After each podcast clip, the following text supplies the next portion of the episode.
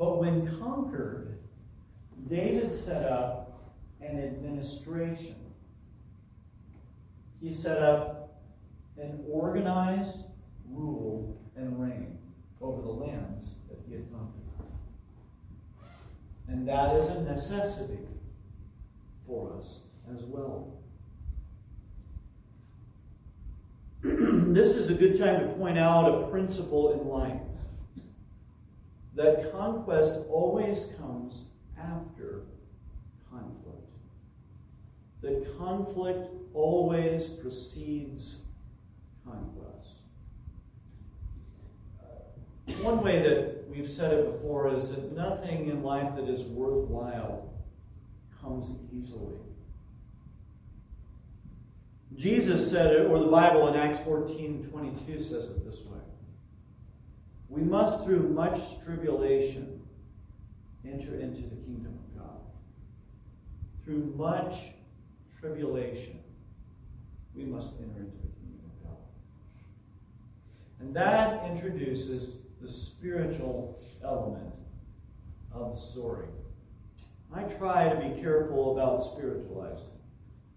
I think that there is a place for spiritualizing, but I think especially the Old Testament gets overly spiritualized so that people, honestly, people think that the only reason Gideon's army, you know, was divided, separated based on who stuck their head in the water and drank and who cupped their hands and drank the water from their hands.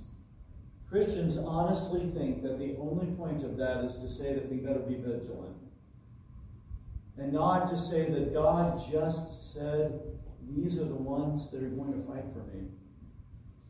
It's almost like we've never paused to consider that God was just winnowing the army down, and this was a way that He did it. And He doesn't actually tell us why He did it. He just did it because He's God, and He's the one to say who's going to fight for me and who's not. And it's not that there was a particular virtue in the guys who cut their hands. Like they were the really godly ones in the army. And that's why God chose them to be his 300. But see what I mean? We get caught up in this. I've said it, I've complained about it a number of times that the story of David and Goliath, we almost can't think of that at all. All we can think is that the little guy wins. Well, sometimes the little guy wins. Most of the time, the little guy doesn't win. In case you've not noticed. All right? I know this that even to this day, I'm not getting in the boxing ring with Mike Tyson. I'm just not. He's old, so am I. We're both old. I'm not going to let him pound my face. I'm, not, I'm just not going to do that. In his prime and my prime, I was not going to get in the boxing ring with Mike Tyson. I was not. If you were all looking forward to doing that, you go for it. All right? Tell yourself that David beats Goliath, right? The bigger they are, the harder they fall. Yeah. But quite often, the bigger they are, the more you get crushed, too. And there's not a reason to, set, to make the story of David and Goliath about me. That's the problem with spiritualizing, is because we treat them, after it's been repeated, the same message over and over and over again, we start to think that that's really what the story is about. When no, it is not. No, it is not. The story is that God anointed, called for David to be anointed king, and David started acting like one. And David went out to fight the Lord's battles, and he was not afraid. And God used a young boy who was not afraid to defeat a giant who was a great oppressor. It shows us what God does. What God does. That's what we should think about. So I say all that to say that I'm hesitant to spiritualize. but let me repeat that this was bloody business for David, securing a place for Israel in the land that God had given them. And I, I just I want to kind of draw a roadmap for how we're going to get from what we see in 2 Samuel 8 and what I'm going to point you to here. I want you to know I'm not going to put you, like, blindfold you and put you in the trunk of my car and drive you, you know, in circles for five hours so you won't know how we got to where we are. All right, I want you to know how we got here because I want you to come, be able to come back to it some other time when I'm not standing up here telling you. This land that God had given to the people of Israel, it was a land flowing with milk and honey. But the enemies were fierce. As I said. And if you think about it,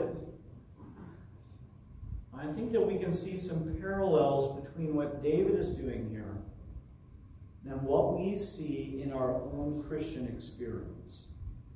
Because I don't think that it, we're stretching the case to say that God also wants to bring you into the promised land, into a land flowing with milk and honey, and that He wants to secure that place for you. I don't think that's a stretch, spiritually speaking. Now, I want to again, preface what I'm saying here by saying this that my spiritualizing is not authoritative, it is not binding on your conscience. I'm going to present this to you for your consideration in hopes that you'll be encouraged and helped and strengthened.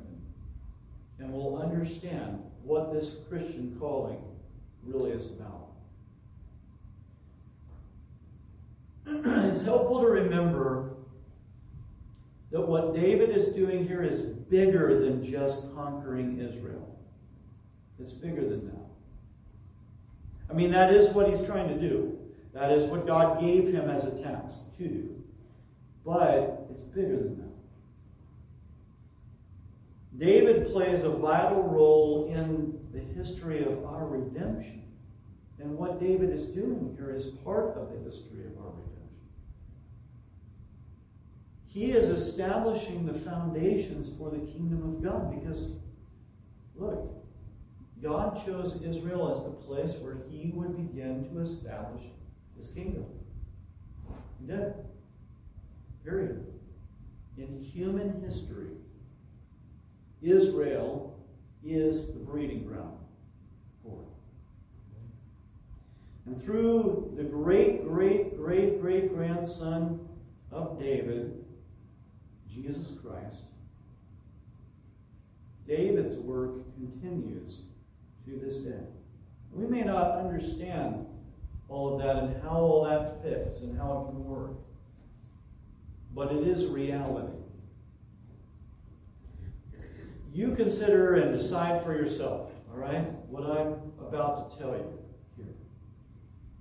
We definitely, certainly see a similarity between what David did to conquer Israel and what Christ has done and is doing in order to conquer and subdue us in our own heart. So I want you to consider as the first point in our spiritual application Christ's war for the soul of man. Because in order for Christ to redeem us, blood had to be shed. Our Lord Jesus had to enter into battle in order to save our souls. It was necessary, in fact, that he die a bloody death on the cross for our sins so that we could be saved, so that we could be redeemed. So, yes, David shed the blood of heathen nations. And no doubt there were Israelites who also shed their blood. They're The last full measure of devotion, right?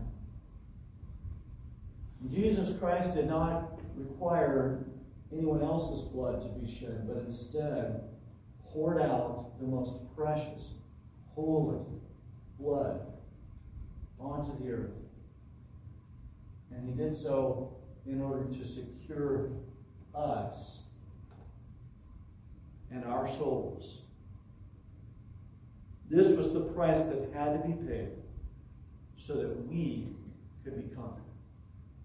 The conquest of our souls came after much conflict. It was necessary. that Jesus become obedient unto death, even the death of the cross. But that is not all. That's important for you to understand that Jesus didn't just enter the fray, that he dove to the bottom, he went to death so that he could raise us up, lift us up, save our souls. Jesus did that. The cross of Christ definitely demonstrates to us that the only way for mankind to be redeemed is for blood to be shed. The only way for Christ, for God to redeem us, to save our souls, is for a bloody death to take place. But Jesus said something that fits with what we see in 2 Samuel 8. Something else that, I, again, you got to hang with me here, all right? Stay with me. In Matthew chapter 11 and verse 12, Jesus said this And from the days of John the Baptist until now, the kingdom of heaven suffereth violence, and the violent take it by force. It's